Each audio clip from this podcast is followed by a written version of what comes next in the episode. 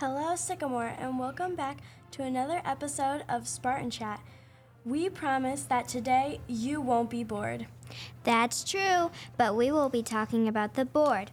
The Board of Education, that is. Today we have the privilege of speaking with Sycamore 427 board member Michael DeVitto. Mr. DeVitto, thank you for joining us today. Thanks, Katie, and thanks, Brooke. I'm really excited to be here.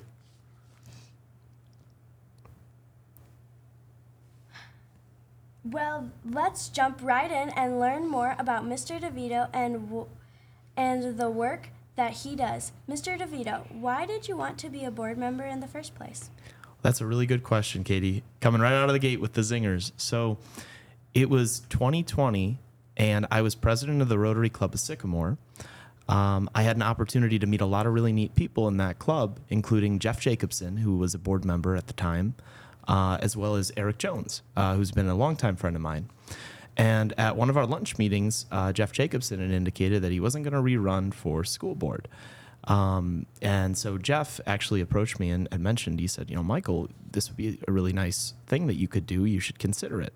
And Don Clayberg, actually, who I later learned was a past board member for a while, also uh, uh, echoed his sentiment. And he said, yeah, Michael, this is something you should look into. Um, and I had looked into being um, uh, getting involved in politics and in my community uh, years prior. Um, but the problem with local politics is that, uh, in a lot of times, you have to pick. Uh, it, there isn't there isn't many nonpartisan elected positions like school board. Uh, so school board was a was on my radar from 2017, but I really was happy with the way the board was functioning at that point and didn't want to run in an opposed election.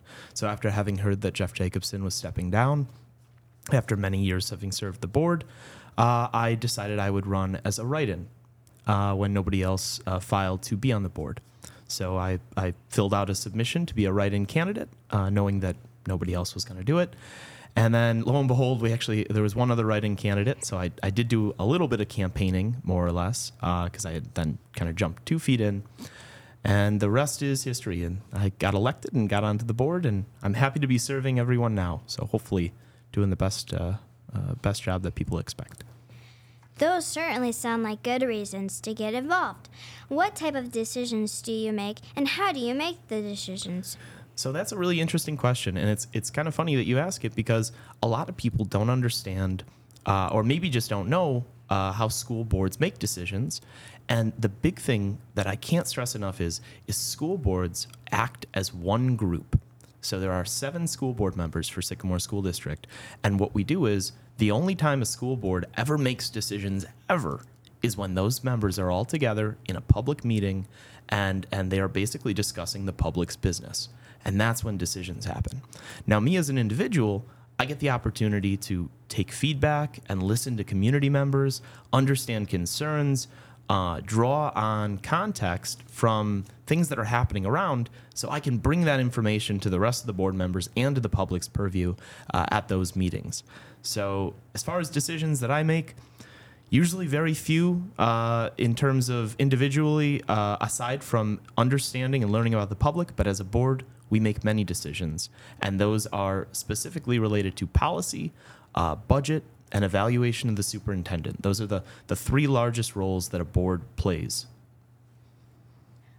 Wow, those are a lot more involved that than we probably realized.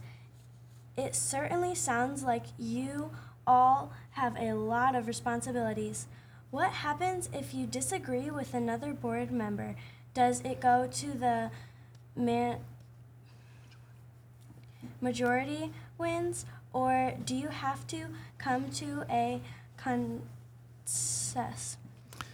So th- those are really good questions. And so basically, the way our board works, um, there's a long answer and a short answer, and I'm going to give you a medium answer. So we have an agenda for every meeting. And on that agenda, there are action items, and those are things that we have to decide on. And then there are things that are items for discussion or for review. And what can happen is is a board as a whole can decide to set the agenda however they like. And usually, how that agenda uh, is set and the practice that the board uh, participates in to determine how those items move around on the agenda are dictated by Robert's Rules of Order and the board's already established policy or board policy. So, oftentimes, what'll happen is when an item is up for discussion and there's a decision that the board makes, uh, what will happen is our board president will call for a vote. And usually we'll all know that we'll be voting about that topic, and so will the public at a time. And so when that vote gets called, the way it's the way Robert's rules call for it is that a motion is made by a board member, uh, and then what you'll do is you'll usually have a second, and then you'll have discussion. And so traditionally, board members will discuss how they feel, uh, other pieces of information that might influence how they'll vote. Um, usually, that's when disagreement happens, and more often than not, as is the case with all disagreement, it's usually because one board member has knowledge uh, and another board member has different knowledge or different information, more or less. Uh, and that disagreement manifests itself in the comparison of that information. And so you, we all tend to want to think that the information that we have is the right information. Um, when in reality, it it's just a matter of finding out what's the truest answer. Where, how can you get the most possible information to make the most informed decision? So yes, disagreements happen all the time because everybody has different information. Everybody has different experiences. I'm sure you know when you've have if you have siblings, you know you have your version of the story, and your siblings have their version of the story when you talk to mom and dad. Uh, so the the goal is is that you discuss it enough so that way all versions of the story are heard and then the best decisions made. And yes, it is majority vote. So for a vote to pass, you have to have four yeses uh, to to get it to pass. If you don't have four yeses, the vote fails, and then it's not like you don't do it. It's just that that motion drops. It's really fascinating to learn more about the behind the scenes work. In a school district, we have a few more questions for Mr. DeVitto before we let him go. But now let's take a quick break to hear from two of our amazing sponsors. We'll be right back.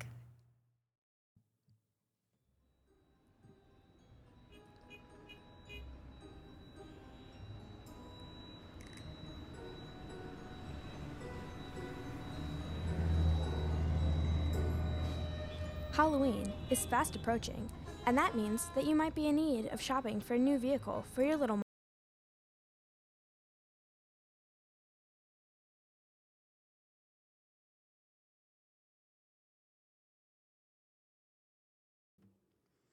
Everyone knows that life offers more in Sycamore. That's why we call it home. So if you're looking for a new place to live and call home for yourself, then you will just have to call the experts of Hometown Realty because they will help you find the perfect home for your family that you will be sure to love. Hey, Mom and Dad, is it time for another date night? If so, call up the babysitter and head on over for a romantic dinner at Nats on Maple in Sycamore.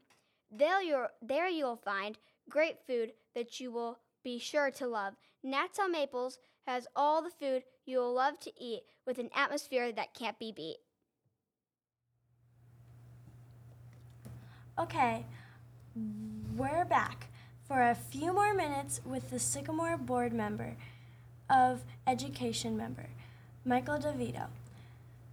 Mr. DeVitto, what responsibilities do you have besides being a board member? Well, I the way I understand that is on a on a more personal level and a work level. So a lot of people don't know. So board members are actually in a way volunteer unpaid positions. So uh, for my job, I'm an insurance broker, uh, and I also teach at Kishwaukee College uh, business, marketing, management, accounting, um, and now finance. So uh, today actually was our first day of class. I had about 90 students, and we had a really nice lecture, and I got an opportunity to uh, get a little bit of a glimpse inside uh, education beyond K 12. So uh, that's one of my, uh, I'd say, one of my favorite responsibilities outside of being a board member. Uh, only second to getting the opportunity to serve on the Sycamore Pumpkin Festival committee. So that's been um, an absolute blast. I really love that. So those are those are some things I do outside of my time. My goodness, I'm guessing time management is an essential part of your daily life. Okay, just one more question before we let you go. What would you say is your favorite part of being a board member? That that is a question where it, it you come to ask what is the favorite part. I think I think being a board member has been more educational and more beneficial to me than what I've given to it. And that's something that's a an upset that I, I'm trying to rectify every single day by becoming smarter and becoming more aware of what's going on in terms of how I can be an effective change. But my, I mean, as far as my favorite part, aside from having learned so much about our community and about the processes, it's been seeing the effect that positive change and positive actions that a board can do can have on people directly in your community. So um, that's, I'd say, the best part. Mr. DeVitto, thank you again for your time and best of luck with all your important work. Thank you very much. Brooke, Katie, it's been a pleasure. Well, there you have it, Spartans. As it turns out, being a board member is anything but boring. But enough of our bad puns. That's all the time we have for Spartan Chat today. Be sure to check back often for new episodes. Until next time, go Spartans!